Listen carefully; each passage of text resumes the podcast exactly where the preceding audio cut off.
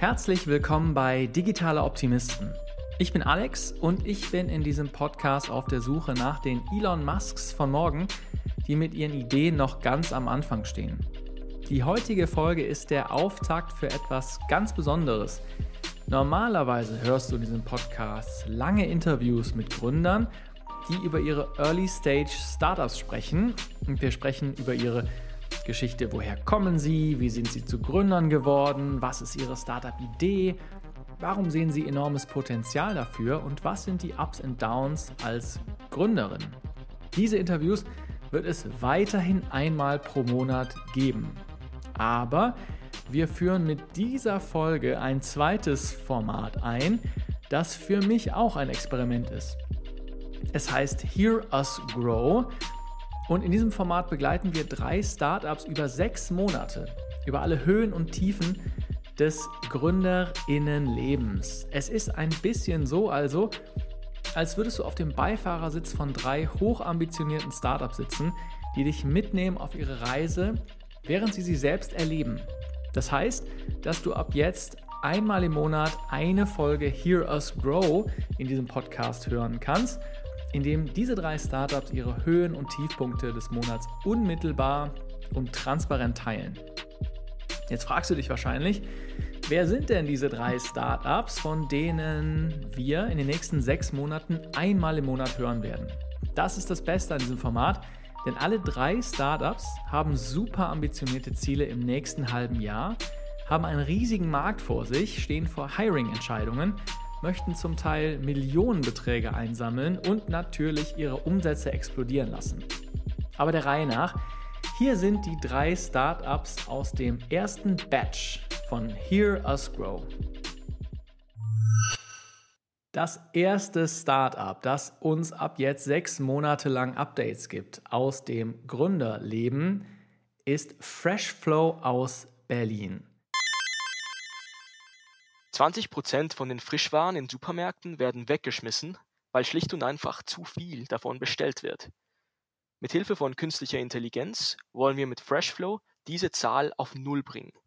Wir ermöglichen es dem Supermarkt, die perfekte Bestellung jeden Tag abzugeben und ihnen dadurch Millionen jedes Jahr einzusparen. Ihr habt gerade Avik gehört. Avik hat seinen Mitgründer Carmine bei Entrepreneur First kennengelernt, dem Investitionsvehikel von LinkedIn-Gründer Reed Hoffman. Avik ist mit Freshflow noch ganz am Anfang, die beiden haben aber eine ganz klare Value Proposition, einen gigantischen Milliardenmarkt, nämlich Waste von Supermärkten vor sich und vor allem die tiefe technische Expertise, um das Ganze mit künstlicher Intelligenz zu realisieren. Aber warum erzähle ich dir das? Hier ist Avik von Freshflow. Avik, erzähl uns mal, wer bist du und was ist dein Hintergrund? Klar, also ich heiße Avik und zusammen mit meinem Co-Founder Carmine habe ich Freshflow gegründet. Carmine und ich haben beide einen tiefen technischen Hintergrund und zwar beide in Machine Learning. Ich selber bin Schweizer mit indischem Ursprung und habe an der E T H Zürich Informatik studiert. Aber für einen Techie war ich schon immer extrem unternehmerisch veranlagt. Ich habe schon während dem Studium einige Startup-Versuche gewagt und habe dadurch auch einen ziemlich komplizierten Lebenslauf. Mein zweites Startup zum Beispiel habe ich in China gegründet, auch noch während dem Studium. Und habe da zwei Jahre on and off gelebt, ein Team von fünfzehn Mitarbeitern aufgebaut und bin immer für die Prüfungen zurück in die Schweiz geflogen. Nach dem Studium habe ich mich entschieden, an etwas Neues ranzugehen, habe dann Computer Vision Lösungen für Supermärkte entwickelt und als One-Man-Show sozusagen verkauft. Das war dann auch der Anstoßpunkt für Freshflow, aber mehr dazu später. In einem Startup-Programm, das heißt Entrepreneur First, habe ich dann meinen Mitgründer Carmine kennengelernt. Carmine ist geborener Entwickler, buchstäblich. Er hat im Alter von fünf Jahren angefangen zu programmieren. Das Momentum hat er auch nie verloren. Er hat schon in seinem Studium neue Machine Learning Algorithmen erfunden. Er hat Systeme gebaut, die Milliarden von Requests handeln können. Und bevor ich ihn kennengelernt habe, war er gerade daran, Antikorruptionssysteme für die Weltbank zu entwerfen, zusammen mit seinen Studenten, die er gementort hat. Wir haben also beide innerhalb der Tech-Welt einen extrem breiten und vielseitigen Hintergrund, und der einzige rote Faden jeweils bei uns ist, dass wir einfach gerne machen. Das ist ja ein echtes Dreamteam, ihr zwei, und ihr seid jetzt die Gründer von Freshflow. Also erklär uns doch mal, oder anders gefragt, wie würdest du deiner Oma oder irgendjemand, der nicht technisch beschlagen ist, die Idee hinter Freshflow erklären? Also die Mission mit Freshflow ist, das globale Food Waste Problem zu bekämpfen. Weil Lebensmittelverschwendung ist ja nicht nur ein Problem für die Umwelt, sondern auch ein finanzielles. Europäische Supermärkte zum Beispiel schmeißen jedes Jahr hundert Milliarden Euro an Frischwaren weg.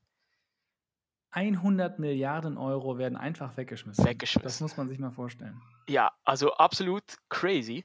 Und klar, Frischwaren sind wegen den kurzen Haltbarkeiten natürlich schwieriger zu managen. Es ist ja so, Supermärkte wollen ja, dass immer alle Frischwaren für ihre Kunden verfügbar sind. Sie wollen also die Regale schön voll behalten.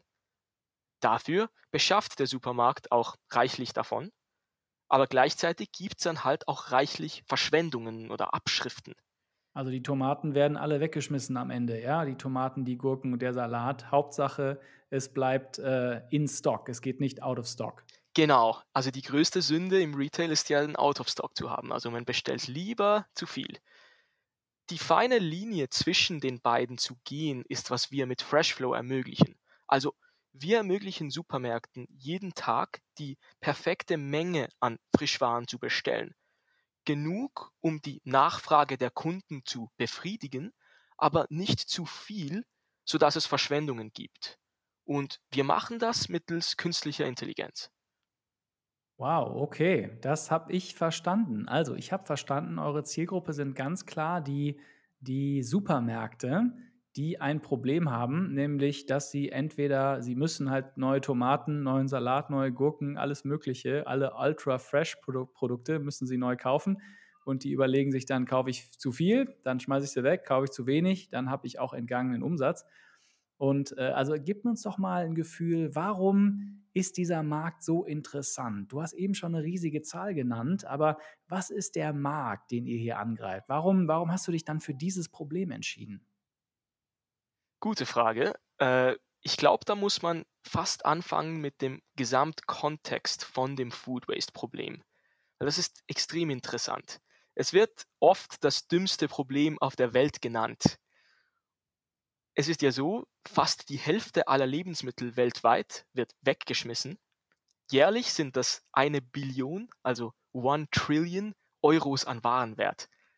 Es wird als dumm angesehen, weil es keinen guten Grund dafür gibt, außer dass die Food Supply Chain an vielen Punkten sehr ineffizient und veraltet ist. Es gibt mehr als genug Nahrung für alle, aber wegen puren Logistikproblemen geht die Hälfte einfach straight in den Eimer. Auf der positiven Seite gibt es jetzt aber eine riesen Opportunity für Startups, da reinzukommen und das zu verbessern. Und man kann was objektiv messbar Gutes für die Welt tun und gleichzeitig riesen Profite machen. Also eine rare Kombination. Und wenn wir dann einzoomen zum letzten Schritt in dieser Supply Chain, dem Supermarkt, merken wir, dass die wichtigste und schwierigste Produktkategorie da die Frischwaren sind, also Obst und Gemüse, Fleisch, Milchprodukte, Brot. Frischwaren müssen frisch sein und sind nicht lange haltbar. Sie müssen deshalb jeden Tag frisch vom Verkaufsleiter im Markt bestellt werden. Aber genau wie viel von welchem Produkt, das ist in den allermeisten Fällen einfach Bauchgefühl und Erfahrung. Der Verkaufsleiter geht jeden Tag stundenlang hunderte Produkte durch und entscheidet für jedes einzelne, was denn die Nachfrage für morgen sein könnte.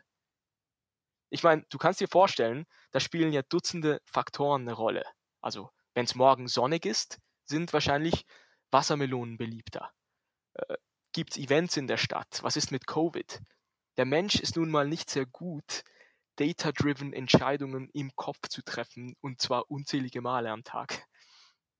Und es gibt zwar schon Systeme, die einen solchen Bestellvorschlag berechnen, aber diese funktionieren nur für verpackte Produkte, nicht für Frischwaren. Dort ist es noch wirklich der wilde Westen und alles wird manuell entschieden. Die Konsequenz ist dann, dass zwanzig Prozent aller Frischwaren im Markt normalerweise weggeschmissen werden. Und wenn man sich etwas mit der Industrie auskennt, mit den Supermärkten, weiß man, Supermärkte haben extrem dünne Profitmargen. Die Auswirkung von so einer Verschwendung ist also riesig. Ich erwähne jetzt mal keine Namen, aber einer großen Supermarktkette entgehen durch schlechte Bestellungen schon mal sechshundert, siebenhundert Millionen Euro im Jahr. Und ja, deshalb haben wir mit Freshflow entschieden, eine Software zu bauen, welche diese Bestellung von Frischwaren automatisiert und den menschlichen Fehler da rausnimmt. Wir haben von Grund auf etwas gebaut, was für die Komplexitäten von Frischwaren geschaffen ist.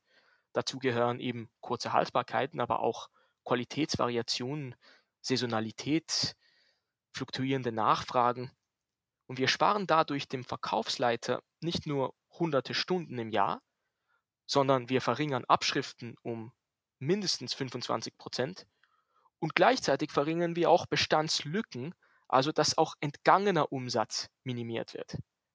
Für einen durchschnittlichen Supermarkt kann man da Profitmargen um dreißig Prozent steigern und den Gesamtumsatz sogar um zwei Prozent, einfach durch die Verringerung von Bestandslücken.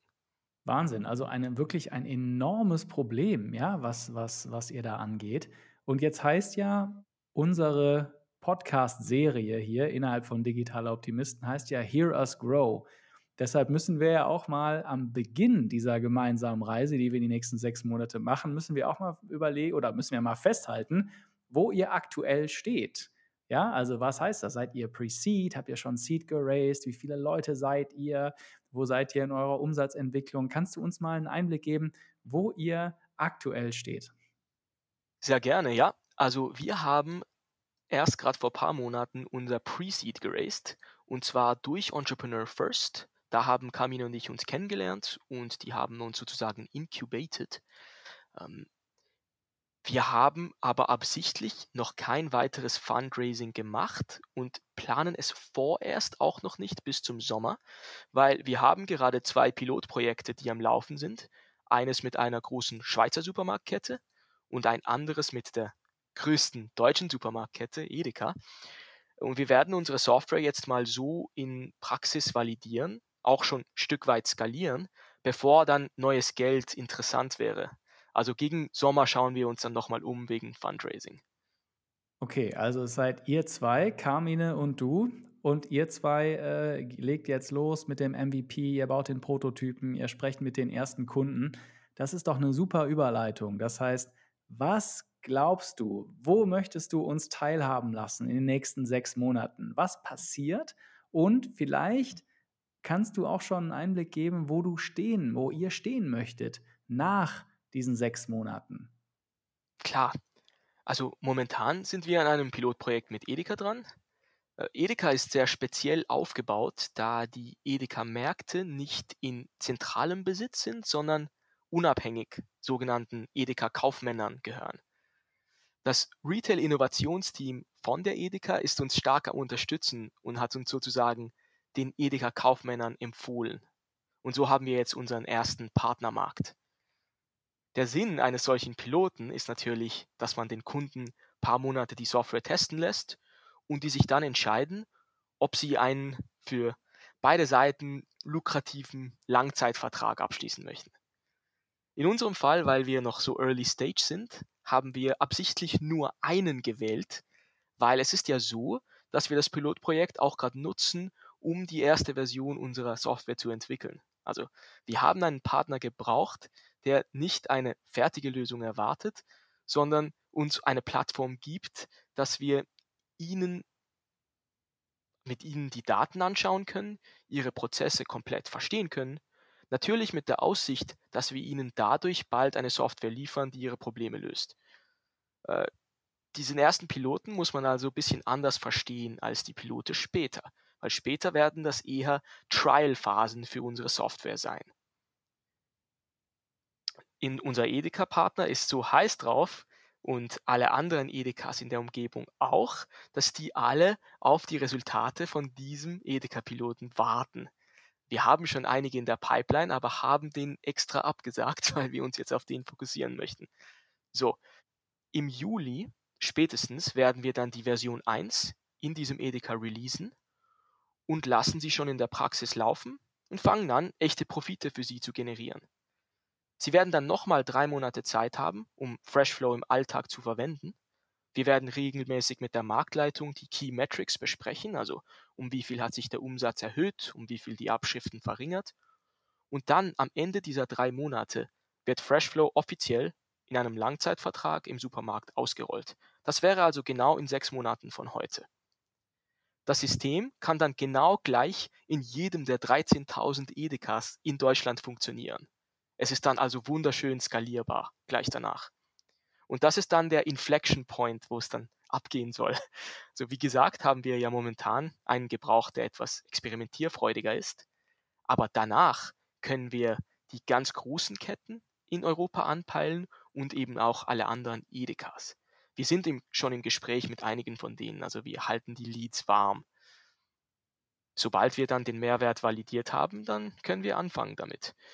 Im Sommer wollen wir dann auch mit den ersten Investorengesprächen beginnen, damit wir dann in sechs Monaten das Startkapital oder die Feuerkraft kapitalweise haben, um auch skalieren zu können.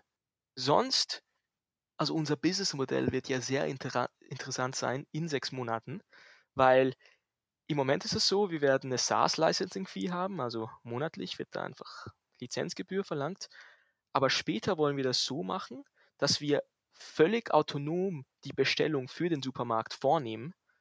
Einfach der Verkaufsleiter schaut die Bestellung gar nicht mehr an. Wir führen es einfach aus und alles, was in Abschriften geht, kaufen wir ihnen wieder ab. Also wir machen eine komplette Erfolgsgarantie und das ganze Risiko liegt dann bei uns. Äh, Wie wir das natürlich kompensieren können finanziell, ist, dass der Supermarkt, wenn wir die Bestellung für den machen, uns einen leicht höheren Preis für die Procurement sozusagen bezahlt. Und das alles in den nächsten sechs Monaten. Also es könnte doch gar keinen besseren Zeitpunkt geben, als äh, euch beide bei Freshflow auf eurer Reise zu begleiten. Ich äh, freue mich total drauf und ich bin mir sicher, dass, dass alle unsere Hörer total gespannt sind und sich freuen, auf die Reise mitgenommen zu werden. Wie läuft es in diesen Pilotmärkten? Was sind vielleicht technische Hürden, die ihr, die ihr schnell lösen müsst? Was sind erste Erfolge, die ihr feiern könnt? Ja, was sagen vielleicht auch andere Edeka-Märkte in der Nähe? Kommen Anfragen von anderen äh, und schafft euer Pilot auch die Ergebnisse, die ihr euch vorgenommen habt? Das ist ja wahrscheinlich die Kernfrage. Ja? Welchen Wert könnt ihr dann am Ende generieren für diese Supermärkte? Ich freue mich total, dass äh, du dabei bist, Avik, mit Freshflow und ähm, vielen Dank für, diesen, für diese erste Intro. Das zweite Startup, was sich in die Arena Hear Us Grow wagt und uns sechs Monate lang Updates geben wird, was denn so passiert und was, wie das Leben als Gründer ist, ist Unbind aus Köln. Unbind ist die erste digitale Reward-Plattform, mit der Gastronomen beim Getränkeverkauf zusätzlich Geld verdienen können. Das war Benedikt von Unbind und Benedikt ist ein Seriengründer und nachdem sein letztes Venture unglücklich kurz vor dem Exit gescheitert ist, sitzt er jetzt mit einer super spannenden Idee wieder im Gründungsstuhl.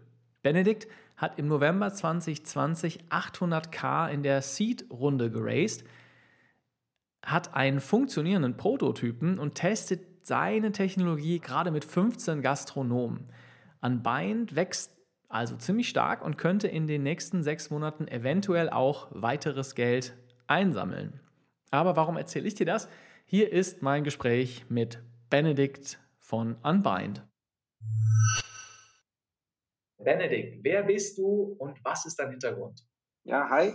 Also ich bin äh, Benedikt, bin äh, neununddreißig Jahre alt und in Düsseldorf geboren. Ähm, ich habe nach ein paar Jahren im Ausland, äh, bin ich nach Köln gezogen, um da V W L zu studieren. Und äh, habe da auch während meines Studiums den, äh, den Claudio kennengelernt, ähm, während meines Hauptstudiums. und mit dem ich auch äh, später dann gegründet habe. Also die erste Firma und die zweite Firma gegründet habe. Gehe ich nachher äh, nochmal drauf ein. Ähm, genau, also die erste äh, Firma, die wir gegründet haben, ähm, die war im äh, Bereich der automatisierten Handelsstrategien. Ähm, Ende zweitausendneunzehn war vielleicht nicht der beste Zeitpunkt, um in den Finanzmarkt zu gehen ähm, und dort zu gründen, so als als Newbie, sagen wir mal, äh, aus dem frisch aus dem Studium äh, in den Finanzmarkt, äh, da was Neues zu bauen, war nicht der perfekte Zeitpunkt. Das haben wir relativ schnell gemerkt. Ja, das äh, hat nicht so äh, geklappt, wie, uns, wie wir uns das vorgestellt haben. Ähm, aber grundsätzlich fanden wir die Idee und die Vision, die wir hatten, ziemlich gut oder haben daran geglaubt. Es ging immer darum, Vernetzung von Daten und Informationen und daraus irgendwie einen Mehrwert zu schaffen. Und das war so im Nachhinein, kann man sagen, eigentlich die, ja, der Grundgedanke oder der Grundstein für die Gründung von Fedger. In zweitausendvierzehn haben wir gegründet. Vielleicht Fun Fact dazu, Thomas, äh, der jetzt auch Co-Founder von Unbind ist, von der von der neuen Firma, die ich, äh, die wir nachher ähm, vorstellen oder worüber wir nachher sprechen, der war damals unser erster Mitarbeiter und äh, direkt auch C T O äh, von Fedger. Genau, und ähm, vielleicht ganz kurz noch äh, zu Fedger, weil das eigentlich ziemlich spannend war. Fedger war ein Tech-Startup, wo wir mithilfe von eigener, eigens entwickelter K I extrem gut Strukturen auf Dokumenten erkennen konnten. Also auf Dokumenten oder Fotos. Der größte Use Case am Ende war die Erkennung von Strukturen auf Speisekarten. Also was ist äh, beispielsweise ein Preis, was ist ein äh, Titel oder eine Beschreibung von einem Gericht. Und so mit, mit Hilfe von dieser K I und O C R konnten wir dann automatisiert Speisekarten extrem gut auslesen. Klingt vielleicht nicht nach einem riesen Case, äh, ist aber trotzdem ähm, eigentlich ein relativ großer Markt gewesen. Wenn man sich allein anschaut, Lieferservices beispielsweise, die hatten drei bis zehntausend Speisekarten pro Monat, die abgetippt werden müssten. Und das ist jetzt nur ein, ein kleiner Ausschnitt aus, der, aus dem Markt, äh, der an, an ausgelesenen Speisekarten interessiert ist. Am Ende hatten wir mit Fedger fünfundvierzig Mitarbeiter. Acht davon waren rein in der künstlichen Intelligenzgruppe ähm, und in Data Science und fünfundzwanzig äh, Softwareentwickler, was äh, schon, sagen wir mal, für so ein Startup nach, äh, nach drei Jahren schon ganz, ganz in Ordnung ist, würde ich sagen. Dann kam es äh, leider zu einer nicht so schönen Geschichte, die ich wirklich keinem wünschen würde. Es sollte eigentlich ein, äh, ein Exit stattfinden mit einem äh, Handelskonzern. Und wir hatten schon eine erfolgreiche, sehr, sehr lange Due Diligence äh, gehabt, inklusive am Ende eines Handshakes auf dem Deal. Leider kam es dann zu einem C E O-Wechsel und, naja, kürz mal die Geschichte ab. Äh, es gab keinen Deal und wir mussten Insolvenz anmelden. Genau. Das ist so, so ein bisschen ähm, die Geschichte vorher. Das Positive an dem Ganzen, dadurch äh, konnten wir natürlich Vollgas auf Unbind geben, was wir dann auch gemacht haben. So, das ist eine super Überleitung, denn was ist Unbind und wie erklärst du deiner Oma die Idee hinter Unbind? Unbind ist die erste digitale Reward-Plattform, mit der Gastronomen beim Getränkeverkauf zusätzlich Geld verdienen können. Und das ist, würde ich sagen, in einem Satz Unbind erklärt. Und wenn wir da ein bisschen tiefer reingehen, also Unbind, wie gesagt, erste digitale Reward-Plattform, die den Gastronomen auf der einen Seite automatisiert äh, monatliche Mehreinnahmen auf Basis von den Getränkeverkäufen äh, generiert oder generieren soll und auf der anderen Seite aber auch Getränkeunternehmen in, äh, in den Bereichen Sales und Marketing unterstützen soll. So, und ähm, Unbind funktioniert eigentlich ganz einfach. Ein Betreiber einer Gastronomie meldet sich mit wenigen Klicks online bei Unbind Punkt i o an. Dabei gibt er uns automatisch Zugriff auf sein Kassensystem. Sobald das passiert ist, kann unsere Software die Getränkeverkäufe analysieren, berechnet damit dann äh, den monatlichen Cashback, den der Gastronom auf Basis seiner Getränkeverkäufe, unserer Partnerbrands natürlich, ähm, erhalten wird. Ja, und am Ende des Monats überweist dann Unbind äh, den Cashback auf das Konto des Gastronomen. Also eine Art Payback für Gastronomen? Das äh, kann man sich tatsächlich so in die, in die Richtung vorstellen, wie Äh, wie, wie Payback äh, für Gastronomen und im Endeffekt auf Getränkeverkäufe. Ja, genau. Das ist deshalb total spannend, weil du ja schon auf die verschiedenen Zielgruppen eingegangen bist. Ja, es sind ja nicht nur die Gastronomen, Für die habe ich schon verstanden, also da löst ihr ein Problem, da kreiert ihr Zusatzumsätze, äh, aber ihr löst ja auch ein Problem für Getränkemarken. Ja, also sag nochmal, wer sind die beiden Zielgruppen und welche Probleme löst ihr für die? Ähm, ja klar, gerne. Ähm, tatsächlich sind es sogar, ähm, da befinden wir uns mit unserer Plattform in so einem äh, Three- bzw. Four-Sided Market, wenn man so möchte. Äh, wie du schon sagtest, klare Zielgruppe natürlich äh, Gastronomen auf der einen Seite und Getränkeunternehmen auf der anderen Seite. Das ist so das, das Grundkonstrukt. Wer kommt noch dazu? Dazu kommen noch die Kassenanbieter, die uns äh, mit, der, mit der Technologie quasi oder Schnittstellen unter, unterstützen oder ihre Kunden unterstützen. Da gehe ich äh, nachher kurz drauf ein. Und die Getränkefachgroßhändler, also die G F G Hs beziehungsweise Getränkelieferanten, die für die Logistik äh, ähm, ja, zuständig sind und auch ähm, zusätzliche Mehrwerte durch, die, durch unsere Plattform haben können. Also welche, welche Probleme lösen wir? Du sagtest es schon, Gastronom äh, liegt auf der Hand, mehr Geld freut Gastronomen, ohne dass sie eigentlich mehr tun müssen. Super spannend, ich, äh, super spannend fand ich, als ich mit äh, großen Brauereien und Softwareherstellern äh, gesprochen habe äh, und dort erfahren habe, dass eigentlich mehr als fünfzig Prozent ihrer Umsätze aus dem Out-of-Home-Markt, also aus Gastronomie, äh, kommen. Und dann aber im gleichen Atemzug gesagt, ja, obwohl die Hälfte der Umsätze oder mehr als die Hälfte der Umsätze daher kommen, pre-Corona, wissen äh, die, äh, die Getränkefirmen größtenteils gar nicht, wo und wie und wann äh, ihre Produkte dort verkauft werden. Das äh, war schon einer der Punkte, wo wir sagen, okay, hier gibt es äh, tatsächlich ein riesiges Problem, äh, was man, was man lösen könnte.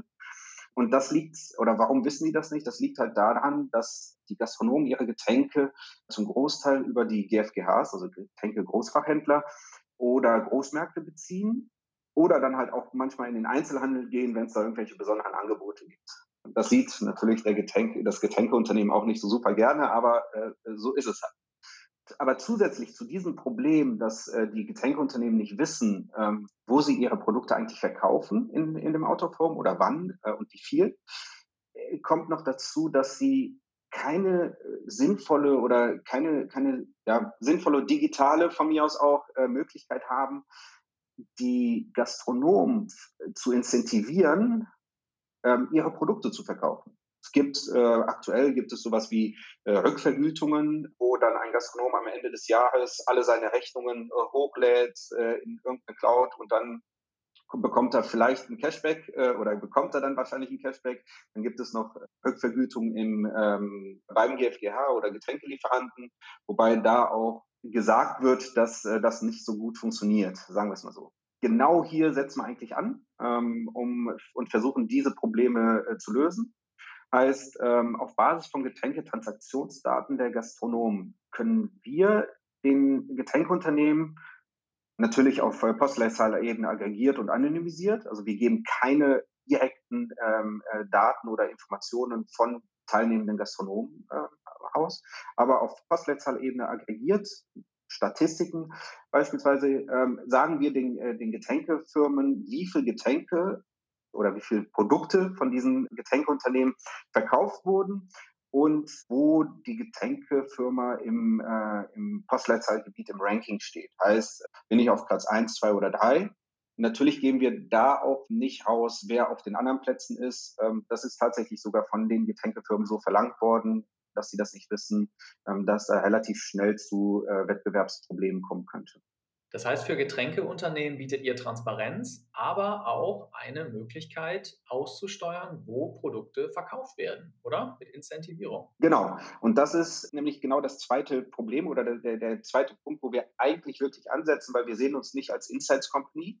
Wir sehen uns tatsächlich als Unternehmen, das äh, den Getränkeunternehmen im Bereich Sales und Marketing äh, unterstützt. Heißt, wir bieten den Getränkeunternehmen die Möglichkeit, natürlich nur über uns, ähm, den Verkauf ihrer Produkte in der Gastronomie zu incentivieren. Heißt, äh, sei es äh, durch Aktionen in bestimmten Postleitzahlgebieten, sagen, äh, dass sie einen Cashback erhöhen, wenn die sehen, ein, ein Umsatz in, in diesem Postleitzahlgebiet geht runter, oder durch äh, Produkttestings in äh, bestimmten Regionen, die zusätzlich incentiviert werden und so weiter. Jetzt sind wir ja hier im Hear Us Grow Format. Ja, das heißt, wir müssen noch ein paar Dinge klären. Wir müssen zum Beispiel klären, wo ihr gerade steht. Aber vorher will ich fragen, gib uns doch mal ein Gefühl, wie groß ist dieser Markt denn? Jetzt auch mitten in der, in der Covid-Zeit. Ja, worüber reden wir hier? Warum, was, was produziert das Glitzern in deinen Augen, wenn du jeden Morgen aufstehst, ins Büro gehst? Sehr, sehr spannende Frage. Sehr, sehr spannend gerade ist die Herausforderung durch, durch die Corona-Pandemie zu sehen. Ähm, wir, was wir stark erkennen, ist, dass die Gastronomie durch, durch diese äh, Pandemie ja schon fast gezwungen wurde, digitaler zu werden. Ähm, die, die Restaurants äh, haben auf einmal eine Webseite, man kann online bestellen, äh, Sachen, die für, sagen wir, für Tech-Unternehmen ähm, komplett klar sind, fangen äh, Gastronomien an, jetzt langsam zu verstehen und zumindest äh, sehr, sehr offen zu sein. Heißt, von der Webseite über soziale Kanäle, Werbung auf sozialen Kanälen zu machen, ein bisschen Lieferservices anschließen, ähm, Abholungen, nicht nur per Telefon, sondern auch mit verschiedenen Plattformen angebunden und so weiter. Äh, setzen auch deutlich mehr auf äh, digitale Kassensysteme, was natürlich dann sehr, sehr positiv für uns ist, da wir ja die, die Transaktionsdaten analysieren. Heißt, es funktioniert natürlich nur mit äh, cloudfähigen Kassensystemen. Genau, und äh, wie groß der Markt ist, äh, ja, der komplette Gastronomiemarkt in Europa, den sehen wir als, äh, als unseren Fokusmarkt. Wir fangen natürlich in Deutschland an, weil wir in, in Köln, also in Deutschland sitzen. Und wenn man sich anschaut, wie der Getränkemarkt aussieht, wie eben gesagt, mehr als fünfzig Prozent der Umsätze von den großen Getränkefirmen kommt aus dem Out-of-Home. Dann, äh, wenn man sich auf der anderen Seite die Gastronomien anschaut, ist es bei, zumindest bei Individu- Individualgastronomie so, dass die Umsatztreiber oder die, die margenstärksten Produkte natürlich Getränke sind in der Gastronomie. Und dadurch äh, ähm, haben wir in unseren Augen auch so, so einen guten Sweet Spot, dass wir sagen, wenn wir ein Cashback basierend auf Getränken machen, haben wir im Endeffekt die Win-Win-Situation. Der, das Getränkeunternehmen bekommt Informationen und zusätzliche Sales- und Marketing-Tools an die Hand gelegt, um noch mehr Umsatz zu machen. Und die Restaurants, die grundsätzlich schon einen Großteil ihrer Umsätze oder ihrer Gewinne an äh, Getränken machen, werden da nochmal zusätzlich subventioniert, wenn man so möchte, oder kriegen ihren Cashback auf diesen Getränken.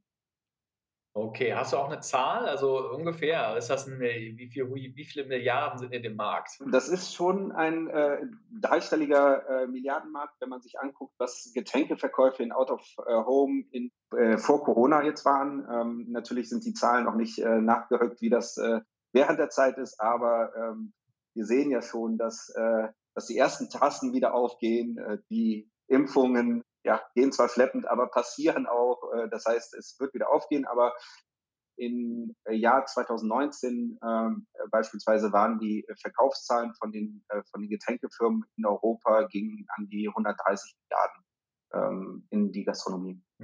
Okay.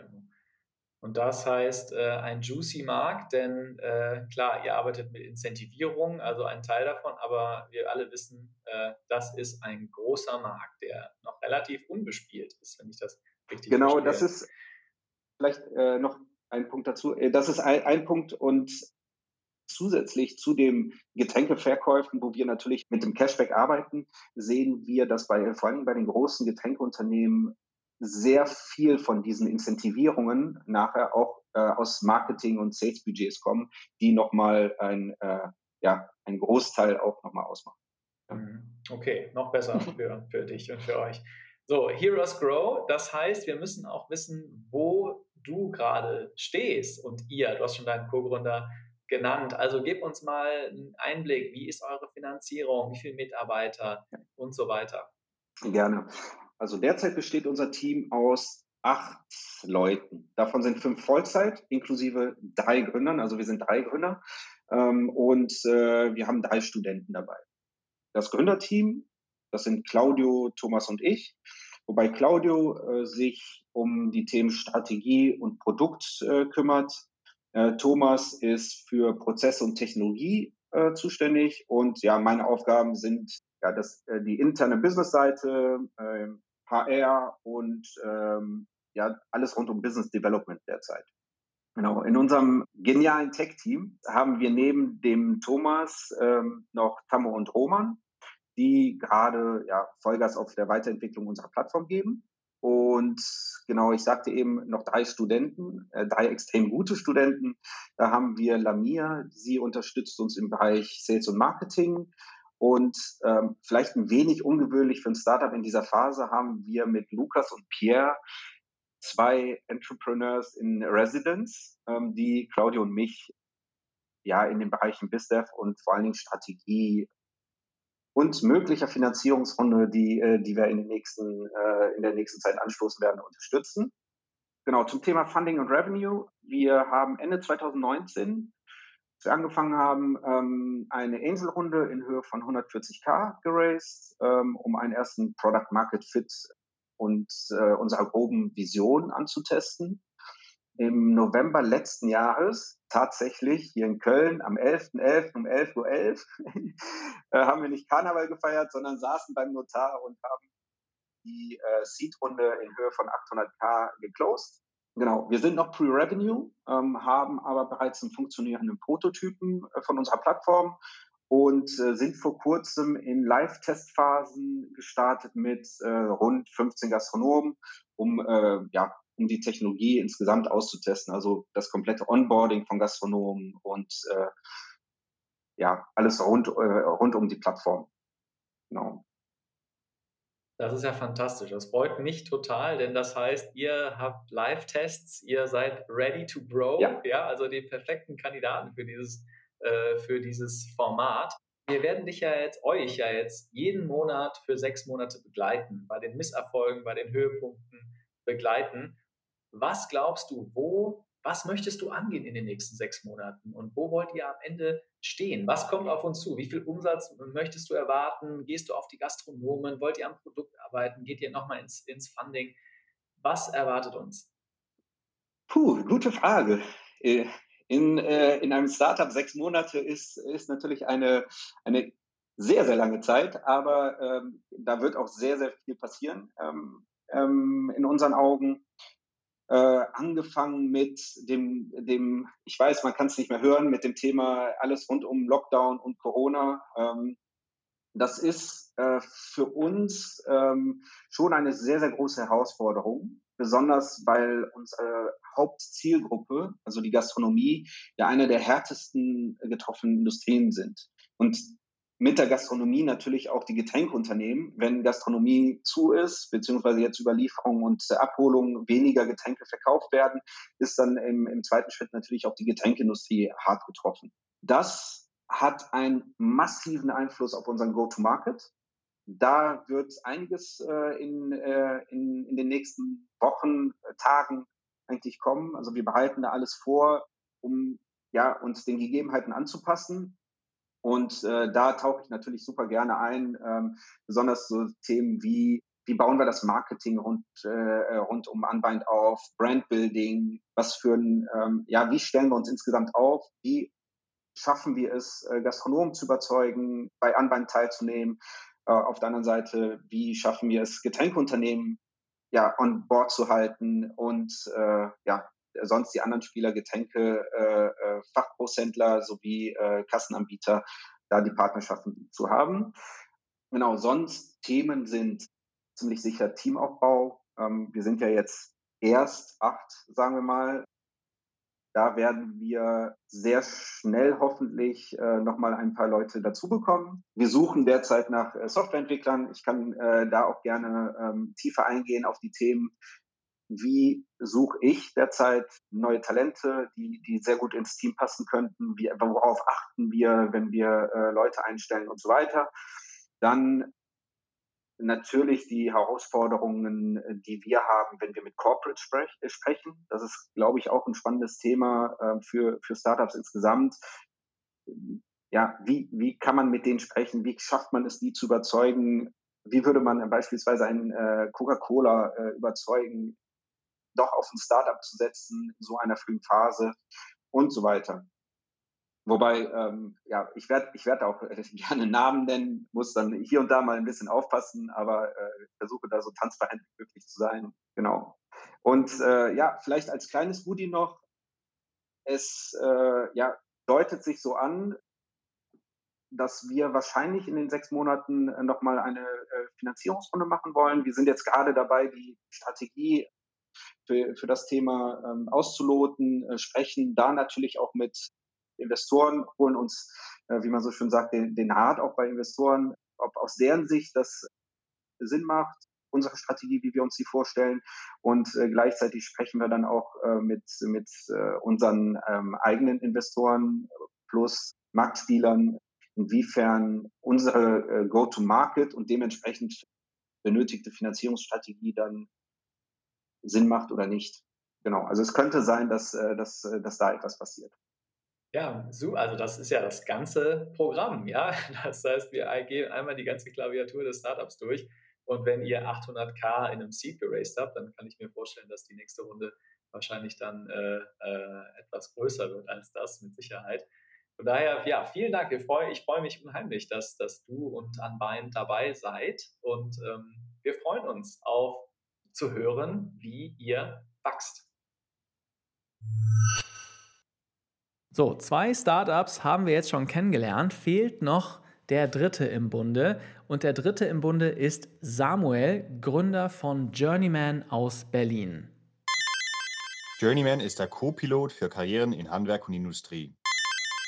Samuels Startup Journeyman kümmert sich, wie du gehört hast, um einen riesigen Markt, die mehreren Millionen Handwerker in Deutschland und der Welt. Etwas genauer gesagt, um die Karriereentwicklung von Handwerkern, denn es dauert aktuell deutlich länger, einen Elektriker einzustellen, als einen Softwareentwickler. Wer hätte das gedacht? Samuel hat vor kurzer Zeit einen echten Pivot hingelegt, weil die Corona-Krise seinen Umsatz auf fünfzigtausend Euro von fünfzigtausend Euro pro Monat auf null reduziert hat. Aber ja, das ist halt der Sinn eines Pivots. Es geht immer weiter. Man muss immer einmal mehr aufstehen, als man hinfällt. Deshalb ist Journeyman in den letzten zwei Monaten von sieben auf vierzehn Mitarbeiter gewachsen und wird in den nächsten sechs Monaten neue Leute einstellen, weitere Produkte online bringen, Fundraising machen und nimmt sogar schon die Expansion in neue Länder ins Visier. Aber warum erzähle ich dir das? Hier ist mein Gespräch mit Journeyman und Samuel. Samuel, ich freue mich wahnsinnig, dass du Teil von Hear Us Grow bist. Erzähl uns doch mal ein bisschen von dir. Woher kommst du? Was hast du bisher gemacht? Ähm, hallo, vielen lieben Dank, dass ich äh, dabei sein darf. Mein Name ist Samuel Schneider. Äh, ich komme ursprünglich aus der Schweiz, äh, aus dem Raum Bodensee. Das ist äh, so ein bisschen südöstlich, tatsächlich südöstlich des Bodensees, äh, Sargans, da wo die ganzen äh, Berge sind, in der Nähe von Chur. Ich habe als Schweizer da an der Uni Sankt Gallen studiert, äh, meinen Bachelor und meinen Master. Und habe dann nach meinem Master tatsächlich den Start Summit, das ist so eine Startup-Konferenz an der Uni Sankt Gallen, mitorganisiert. Und durch diesen Start Summit habe ich dann meinen heutigen Investoren und ersten Arbeitgeber tatsächlich kennengelernt. Das war Christoph Mehr von Atlantic Labs. Wir sind damals kurz vorm Summit nach Berlin geflogen, um Investoren zu akquirieren, die eben dann an diesen Start Summit kommen. Und da haben wir uns dann kennengelernt. Und Christoph hat mir dann damals direkt nach dem Studium äh, eine Stelle bei sich bei Atlantic Labs angeboten. Und ja, so kam es dann, dass ich dann direkt zweitausendsechzehn nach meinem äh, Abschluss äh, an der Uni Sankt Gallen nach Berlin gezogen bin. Bei Atlantic Labs war ich dann nur so vier, fünf Monate äh, und habe dann im Anschluss gleich Journeyman, mein jetziges Startup, gegründet. Neben der Arbeit bin ich äh, sehr gern draußen, ich bin extrem aktiv, also wenn mal Urlaub ist, dann äh, gehe ich meistens zusammen mit meiner Frau auf so Langwanderwege. Wir haben erst gerade die Alpenquerung gemacht, also einen Teil davon, von München bis Venedig. Äh, und es war wirklich total toll. Das hilft mir auch immer extrem abzuschalten, mal ein bisschen Distanz zu nehmen. Und sonst, ja, extrem viel Sport, Skifahren als guter Schweizer natürlich im Winter. Ähm, und äh, sonst, ja, lesen, mit Freunden treffen. Ich glaube, äh, ja, that's me. Du hast Atlantic Labs erwähnt. Das ist ja nicht irgendein Investor. In was ist Atlantic Labs denn noch so investiert? Atlantic Labs äh, hat auch noch in äh, SoundCloud investiert. Ich glaube, das ist ganz spannend. Und jetzt ein Subfonds von Atlantic Labs, äh, Atlantic Food Labs. Die haben ja auch in Gorillas investiert. Ich glaube, das ist vielleicht eher was, was den Leuten heute gerade so ein bisschen äh, geläufig ist. Und sonst auch in viele so Future of Work-Themen, also beispielsweise Zenjob, äh, CoMatch, MedWing. MedWing äh, macht diese Übermittlung oder die Vermittlung von Pflegefachkräften, um dem Pflegefachkräftenmangel so ein bisschen entgegenzuwirken. Okay, beeindruckendes Portfolio, aber der neue Superstar im Portfolio von Atlantic Labs ist natürlich Journeyman. Also wie erklärst du deiner Oma die Idee hinter Journeyman? Ich glaube, das geht so. Also, liebe Oma, hör mal zu. Stell dir vor, du bist gerade mit deiner Ausbildung als sagen wir, Elektroniker oder Zimmerer fertig, bist jetzt anfangs zwanzig. Du hast noch keine Ahnung, wo es hingehen soll oder wo du mal mit fünfunddreißig oder vierzig stehen sollst. Du weißt aber auch nicht wirklich, welche Möglichkeiten das du hast oder wie es überhaupt weitergehen soll. Und du gehst jetzt erstmal zum Berufsberater und der sagt dir dann sozusagen, hey, schau mal, das, kannst, das und das kannst du machen. Das wären doch tolle Jobs, die du mal in Zukunft machen kannst. Und mit fünfunddreißig oder vierzig bist du da. Wir sind genau dieser Berater für dich, aber natürlich in digitaler Form und übers Internet und automatisiert. Das heißt, bei uns kommen die jungen Fachkräfte äh, ins Internet, äh, sagen uns so ein bisschen, was ihre Vorlieben und Präferenzen sind und wir zeigen ihnen dann automatisch, welchen Weg sie begehen können und welche Möglichkeiten sie beruflich für die Zukunft haben, um dann mit vierzig ihr Ziel der Selbstständigkeit beispielsweise zu erreichen. Und warum ist das Ganze wichtig? Welches Problem löst ihr für die Zielgruppe? Ja, ich glaube, das Problem ist so ein bisschen zweiseitig. Ich glaube, das größte Problem, das wir tatsächlich lösen, ist so diesen weltweiten Fachkräftemangel in Handwerk und Industrie. Und das betrifft nicht nur Elektroniker. Wir haben ja jetzt äh, uns in Deutschland vor allem auf diese Elektrofachkräfte fokussiert vorerst, aber es ist ein größeres Problem. Also du hast weltweit das Problem, dass es zu wenig Fachkräfte in Handwerk und Industrie gibt. Das äh, manifestiert sich zum Beispiel dadurch, dass du, wenn du in den U S A, in der, in der Bay Area Elektroniker bist, dass du da ohne Probleme hundert, zweihunderttausend Dollar im Jahr verdienen kannst, weil es einfach so einen Rückstau auch an äh, Aufträgen gibt. Ich glaube, vielleicht ein bisschen lokaler, jeder kennt es schon, wenn er hier einen Handwerker auch in Deutschland besorgen muss. Es ist super schwierig, da jemanden zu kriegen, der nicht nur gut ist, äh, sondern auch irgendwie dann zeitnah kommen kann. Und ich glaube, das ist so dieses größte Problem, das wir adressieren wollen. Das hat natürlich verschiedene Gründe, warum dieses Problem existiert. Ich glaube, einerseits haben wir so ein bisschen ein demografisches Problem. Ähm, ältere Leute werden pensioniert, die jetzt handwerkliche Fachkräfte sind und es kommen nicht genügend junge Leute nach. Also es, ich glaube, diese handwerklichen und Industriefachkräfte hatten tatsächlich auch ein Imageproblem äh, in den letzten Jahren. Ähm, und andererseits wurde auch einfach da zu wenig investiert. Und ich glaube, unsere Lösung dazu ist es eben einfach so ein bisschen Perspektiven zu schaffen und den Leuten aufzuzeigen, hey, es gibt eigentlich wirklich richtig coole Dinge, die man machen kann als Handwerker oder als Industriefachkraft, sei es jetzt, ob man jetzt Elektroniker ist oder Zimmerer ist oder Tischler ist et cetera. Und die Idee dabei ist eben dieser sozusagen äh, digitale Karriereweg, der dir dann anhand von drei Säulen aufzeigt, was du als Fachkraft mal machen kannst. Also du kommst damit anfangs zwanzig hin und wir haben derzeit eigentlich drei verschiedene äh, Dienstleistungen, die wir dir dann anbieten können. Das ist erstmals, äh, du hast dann eine Übersicht über die coolsten Jobs und Unternehmen direkt in deiner Umgebung, die eben genau auf dein Karriereprofil oder auf deinen Karriereweg passen.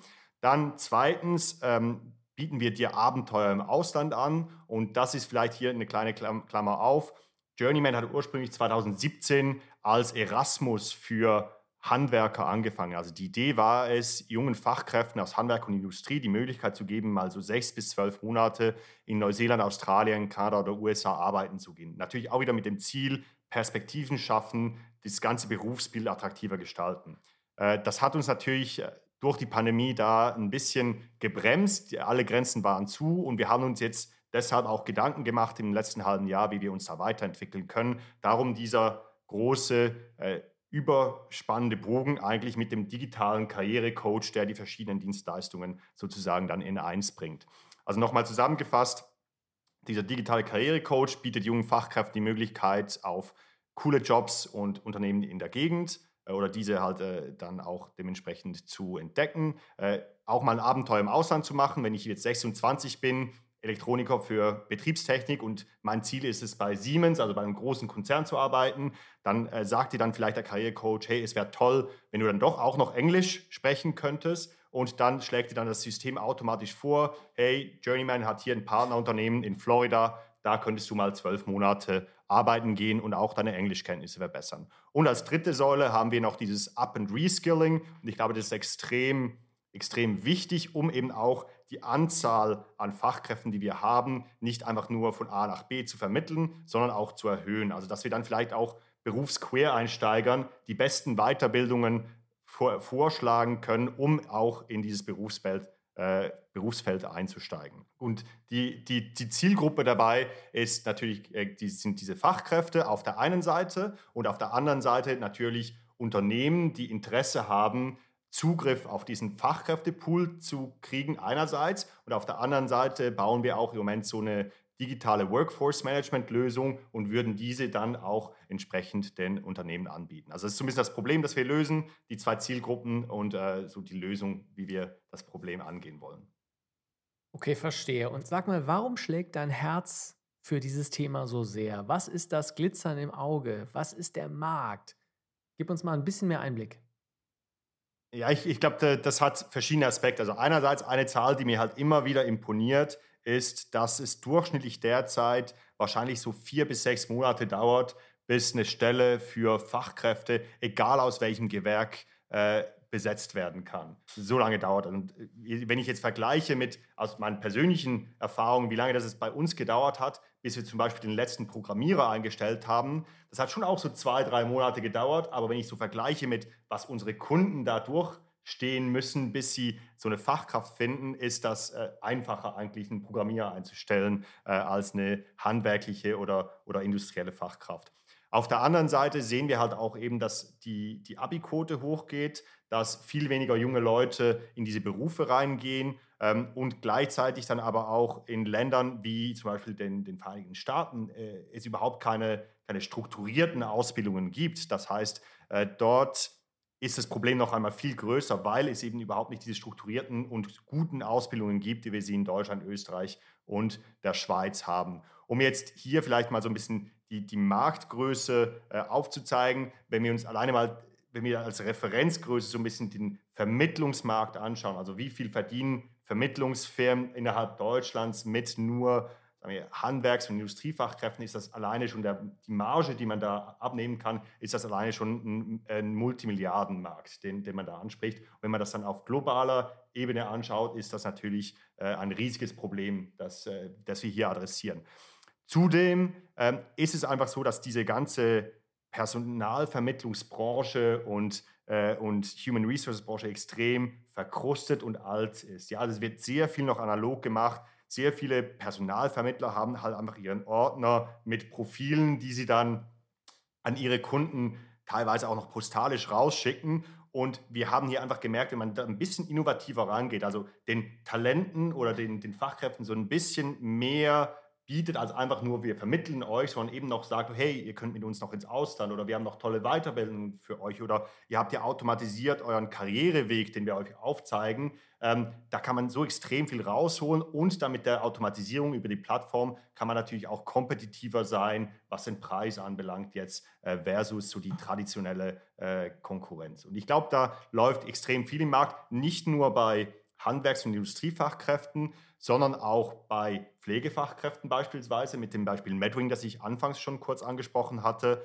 Ähm, oder, äh, also, und, und dieses gleiche Modell gibt es zum Beispiel auch in den U S A mit der Incredible Health. Äh, die machen genau das Gleiche mit Pflegefachkräften. Äh, ich glaube, das ist jetzt wirklich so, so ein Trend, die, die ähm, H R-Plattformen werden vertikalisiert. Also wir, wir unbundeln sozusagen Indeed und Stepstone et cetera, indem dass wir sagen, wir bieten nicht mehr einfach nur Personalvermittlung für alle verschiedenen Jobs an, sondern wir gehen in die Tiefe, aber in einer spezifischen Industrie. Also das Andersen Horowitz beispielsweise, der berühmte U S-Investor, hat diese, diesen Trend als Deep Job Platforms äh, so ein bisschen äh, definiert, indem, dass er, indem dass er eben gesagt hat, hey, wir unbundeln diese Jobplattformen, die werden vertikalisiert, also zum Beispiel eben im Handwerk und in der Industrie oder für Pflegefachkräfte.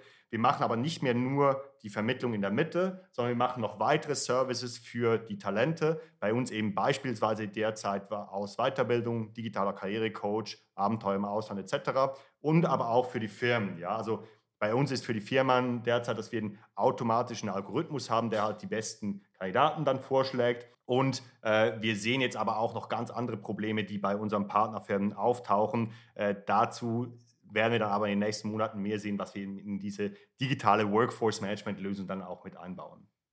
Okay, spannend. Da freuen wir uns drauf. Aber sag mal, wo stehst du heute am Anfang unserer sechsmonatigen Reise mit Journeyman? Also wir haben ja, wie gesagt, Anfang zwanzig siebzehn schon angefangen. Ähm, das lief bis Ende zwanzig neunzehn äh, sehr gut. Wir haben, sind so ein bisschen organisch gewachsen, haben Mitte zwanzig siebzehn eine Seed-Runde geraced. Ähm, muss, ich muss da aber auch ganz ehrlich sagen, dass äh, dieses internationale Geschäft jetzt nicht so skalierbar war, wie wir uns das anfangs erhofft hatten. Ähm, wir waren dann Ende zwanzig neunzehn eigentlich fast profitabel mit, äh, glaube ich, knapp zwölf, dreizehn Mitarbeitern. Ähm, und dann kam die Pandemie. Und ich glaube, in der Pandemie hatte man dann so als Gründer so ein bisschen zwei zwei Wahlen. Ja, entweder man hat gesagt, okay, vor allem für ein Geschäftsmodell wie meines, das halt komplett zusammenfiel. Ja, also wir haben halt von heute auf morgen im März zwanzig zwanzig von, keine Ahnung, fünfzigtausend, sechzigtausend Euro Umsatz pro Monat plötzlich null Euro Umsatz im Monat gemacht, weil dann die Amerikaner gesagt haben, wir schließen Grenzen. Dann kamen die Neuseeländer, Australier auch und die Kanadier auch. Also wir haben wirklich von heute auf morgen, also wir wurden irgendwie fünfundfünfzigtausend Euro Revenues auf Zero. Ja, also wir hatten dann noch Glück, dass wir mit sehr vielen Kunden Recurring-Verträge abgeschlossen hatten und dadurch dann den Rest des Jahres noch gut Umsatz ge- generiert haben, der dann noch reinkam, aber Neugeschäft kam halt keines mehr rein.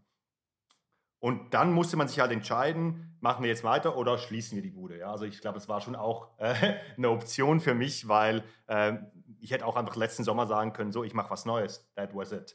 Ähm, und ich habe mich dann aber entschieden, hier weiterzumachen. Äh, mein damaliger Co-Founder, ähm, der war auch ein bisschen älter als ich, hat auch erste Familie gegründet, hat sich dann gesagt, hey, ich will eigentlich lieber wieder so ein bisschen äh, eine gewisse Sicherheit zurück. Äh, wir sind da in sehr gutem auseinandergegangen. Aber ich war dann wirklich im Sommer da mit einem Team von noch drei, vier Leuten und ich. Und wir haben uns dann halt überlegt, was wir machen. Und dann kam eben diese Idee mit, hey, wir müssen hier lokaler werden, wir, wir müssen noch weitere Services anbieten. Dieser digitale Karrierecoach kam so das erste Mal ein bisschen rein.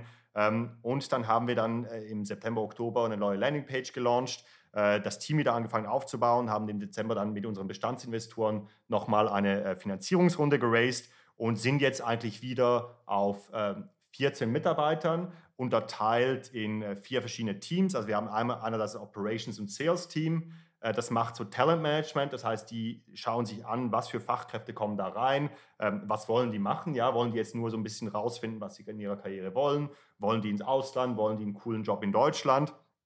Und dann natürlich das äh, Vertriebsteam, das sich die ganzen äh, Industrie- und Handwerksfirmen in Deutschland wie auch im, im Ausland anschaut und schaut, okay, äh, wo passt es Äh, am besten für die Talente, die wir reinkriegen. Da haben wir ein Produktteam, wir haben unseren, äh, äh, unseren Lead Engineer plus zwei äh, Frontends und äh, eine U X U I-Designerin, die derzeit auch daran ist, unsere neue Lösung dann auch zu, zu designen dementsprechend. Äh, wir haben noch Marketing und wir haben auch noch Content Creation, weil die Idee schon auch ist, dass wir sehr viel vom äh, Content auf diesem Karriereweg auch so in Videoform dann äh, kre- selber kreieren wollen, so eine Art LinkedIn Learning dann eigentlich für die für die Fachkräfte auch.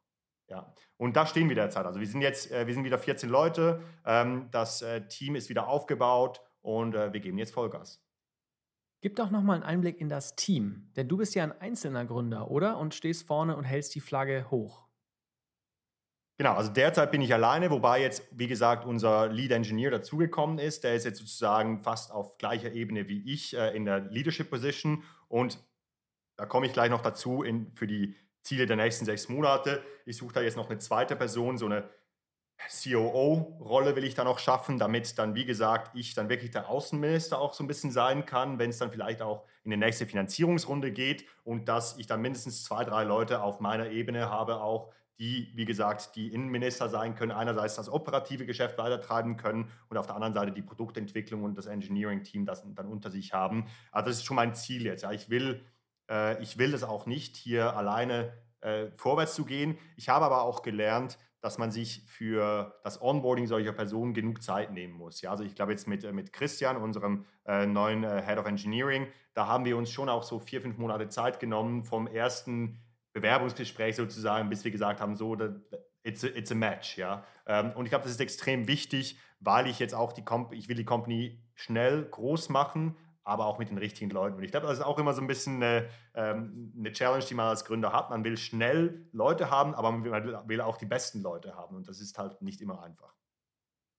Okay, aber hört sich nach guten Voraussetzungen an, um bei Hear Us Grow Einblicke zu geben in diese, in die kommende Zeit. Aber dann lass uns doch mal konkret machen. Was wirst du uns in den nächsten sechs Monaten erzählen? Wo willst du hin? Was sind deine Ziele mit Journeyman? Sechs Monate sind ja genau zwei O K R-Cycles sozusagen. Aber so vielleicht, wenn wir so in diesen ersten Cycle anschauen, bis Ende Juni ist unser Ziel wirklich so Traction, Traction, Traction. Ja, also es geht jetzt darum, wir haben das Team jetzt wieder aufgebaut auf vierzehn Leute. Sind da, allein in den letzten zwei Monaten sind wir von sieben auf vierzehn Leute gegangen, was extrem viele Challenges auch mit sich brachte. Ich glaube, jetzt haben wir so ein Setup, das es uns erlaubt, jetzt wirklich das Gas auf den, wie sagen wir das, Gas auf den Boden zu bringen und, äh, und, und loszulegen. Das heißt wirklich, das Ziel bis Ende Juni ist schon äh, Kunden gewinnen, Talente gewinnen, Umsatz machen. Ja, das ist, glaube ich, so das, das eine. Auf der anderen Seite wollen wir bis Ende Juni so den erst, die erste Iteration dieses digitalen Karrierecoaches dann auch online haben. Ähm, derzeit simulieren wir das teilweise noch so ein bisschen mit den Kandidaten, dann auch mit unseren Talentmanagern. Aber wir wollen dann wirklich das auch automatisieren im Sinne von, dass es dann vielleicht verschiedene Optionen zum Anklicken gibt und, und dir dann auch verschiedene Karrierewege automatisiert mit den entsprechenden Jobs oder Abenteuern im Ausland et cetera vorgeschlagen werden.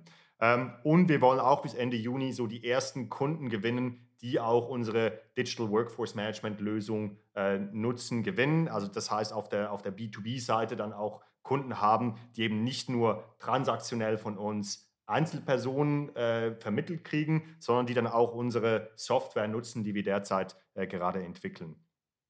Und wenn wir jetzt nochmal noch mal plus drei Monate machen, äh, glaube ich, klar wird die Produktentwicklung, äh, da wird ein Hauptfokus darauf sein, dass das gut weitergeht. Aber ich glaube, wenn wir dann mal so diesen, diese Core Value Proposition fertig entwickelt haben, dann geht es auch an die geografische Expansion. Ja? Und da ist ist wirklich, ich will hier schnell, ich will hier aggressiv sein. Das heißt, ähm, jetzt schon werde ich dann teilweise ins Fundraising gehen, um dann auch diese geografische Expansion dementsprechend äh, quer zu finanzieren. Das ist wahrscheinlich erstmal der Dachraum, ähm, dann vielleicht weitere europäische Länder, die auch äh, ein starkes Ausbildungssystem haben. Ich denke da an Frankreich beispielsweise. Äh, die U K ist auch nicht schlecht mit ihren Trade Schools. Ich denke da aber auch gegebenenfalls auch an osteuropäische Länder, die schon auch sehr gute Fachkräfte in diesem Bereich haben. Das heißt, so bis Ende September geografische Expansion in die ersten zwei, drei weiteren Märkte, äh, mindestens mal vorbereitet. Ich kann jetzt nicht sagen, das geht ja meistens immer so ein bisschen länger, als man denkt.